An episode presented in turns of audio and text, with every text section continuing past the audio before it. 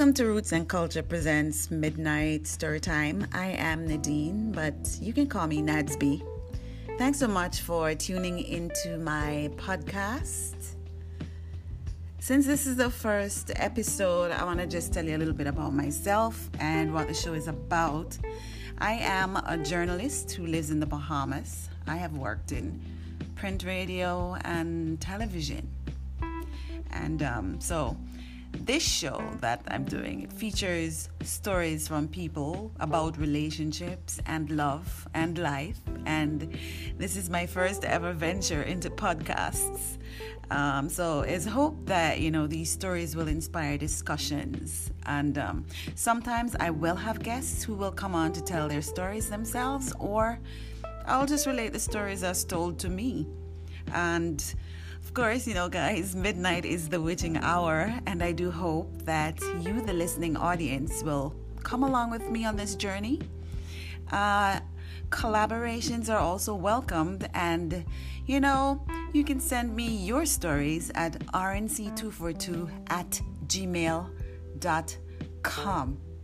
This first story is one that most of us can relate to it involves a man and a woman, and of course, betrayal, because it seems that, you know, those two go hand in hand.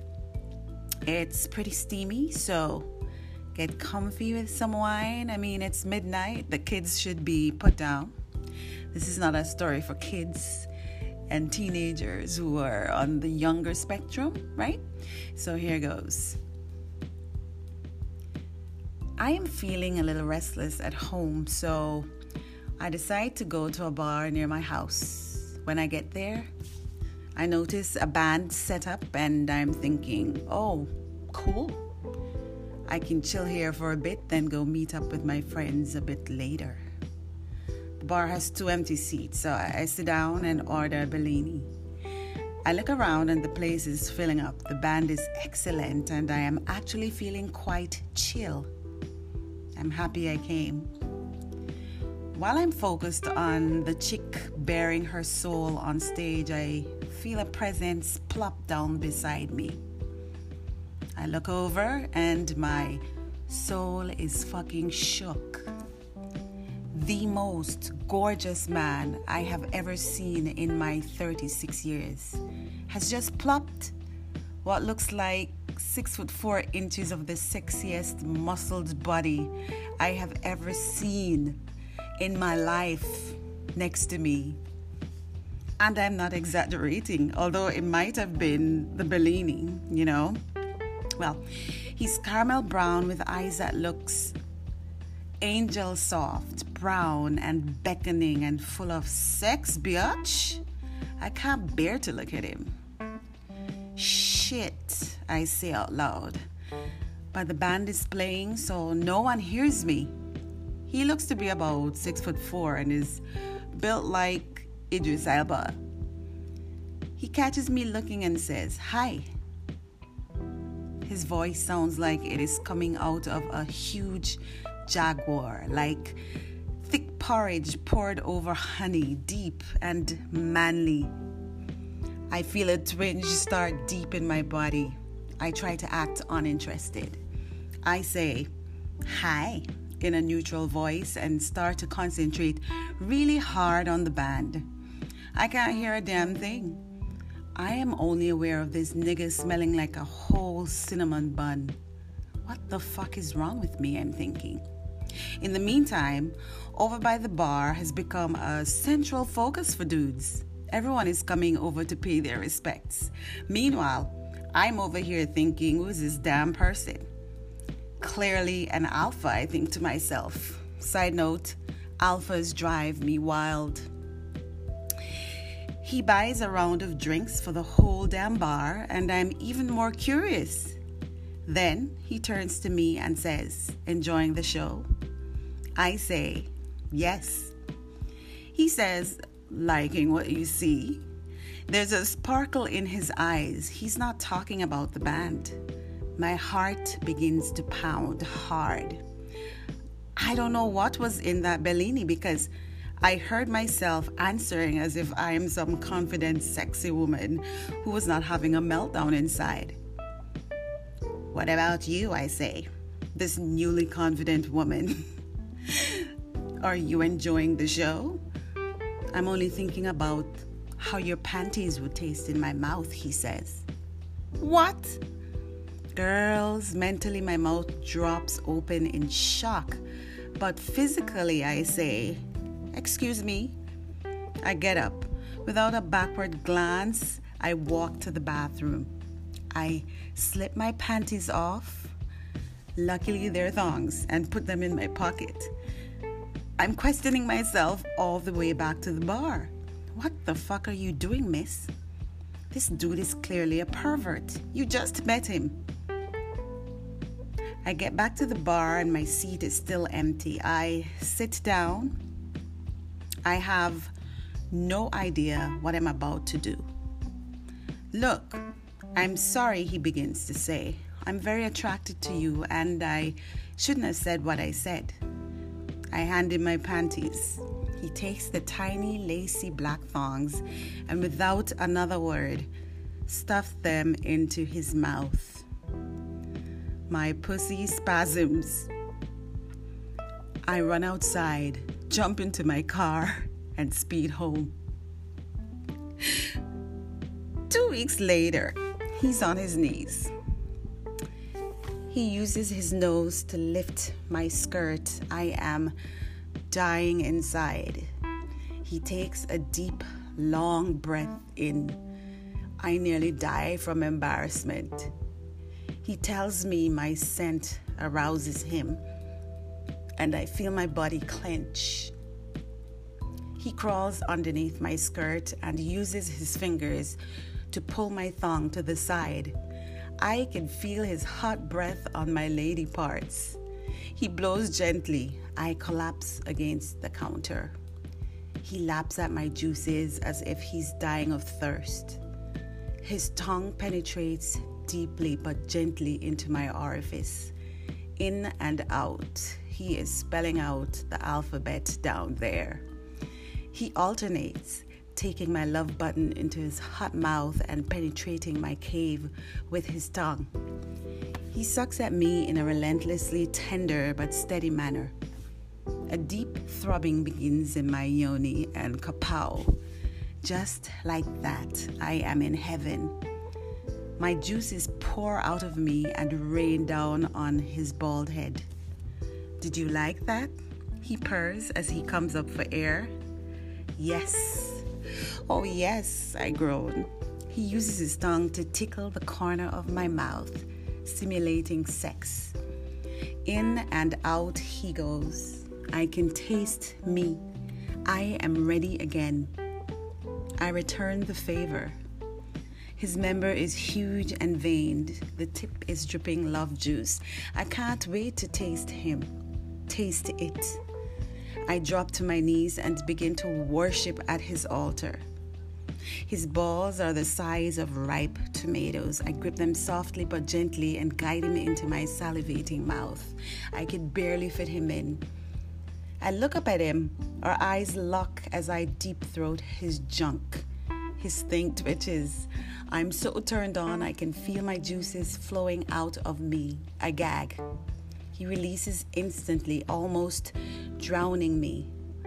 I break free coughing. He laughs and kisses me on the tip of my nose. Love flows through me. It has been nearly a month. After leaving the bar, I had bumped into him. Well, not exactly bumped into him. I was jogging along the pavement in a residential area when a sexy little Porsche pulled up. It was him. He asked me for my number and it was on. We did it everywhere at his office, at his house, in his car, on the side of the street. We could not get enough of each other, and I felt a connection that was not only sexual, it felt cosmic, you know? I know he felt the same way, which is why I was able to give him myself so freely and without regrets. However, I wanted more. I wanted him to verbalize my thoughts and confirm that we were both on the same page. I'll do it next week, I told myself. A week later, I'm at Starbucks. I see my friend Fred. I haven't seen him in a minute. We get to talking about this and that until all of a sudden he excuses himself. He had seen someone outside he has to talk to. I'll be right back, he says. Being a woman, you know, I'm curious why he has to rush out this second. I look outside and see my lover in the parking lot. I don't want to blow up his spot, so I decide to just hit him up later. My friend comes back inside. I decide to dig for some information because despite all the fucking we were doing, I was none the wiser about my lover's life, except that he was a respected businessman. My friend returned and we chatted some more. Then I asked him about my friend in the parking lot. What was that about? I asked. Oh, that's my business partner, he said. He's very low key and very rich. He's actually getting married to a friend of mine next week. For a few moments, I didn't understand what the hell he was talking about. My whole world had just fallen apart. I had fallen deeply for this person, and he had not only betrayed me, but also his fiance. well, child, I deleted his number and blocked him. I cried for a week. My friends said they would have turned up at the wedding, but I just didn't have the heart to do that. I moved away for a number of years and returned last year. Uh, I bumped into him by accident and we began talking. I never told him that I knew he got married, and he has never told me, even though I still see him from time to time. He initially wanted to restart a relationship with me, but I see him in a totally different light now, and that will never happen.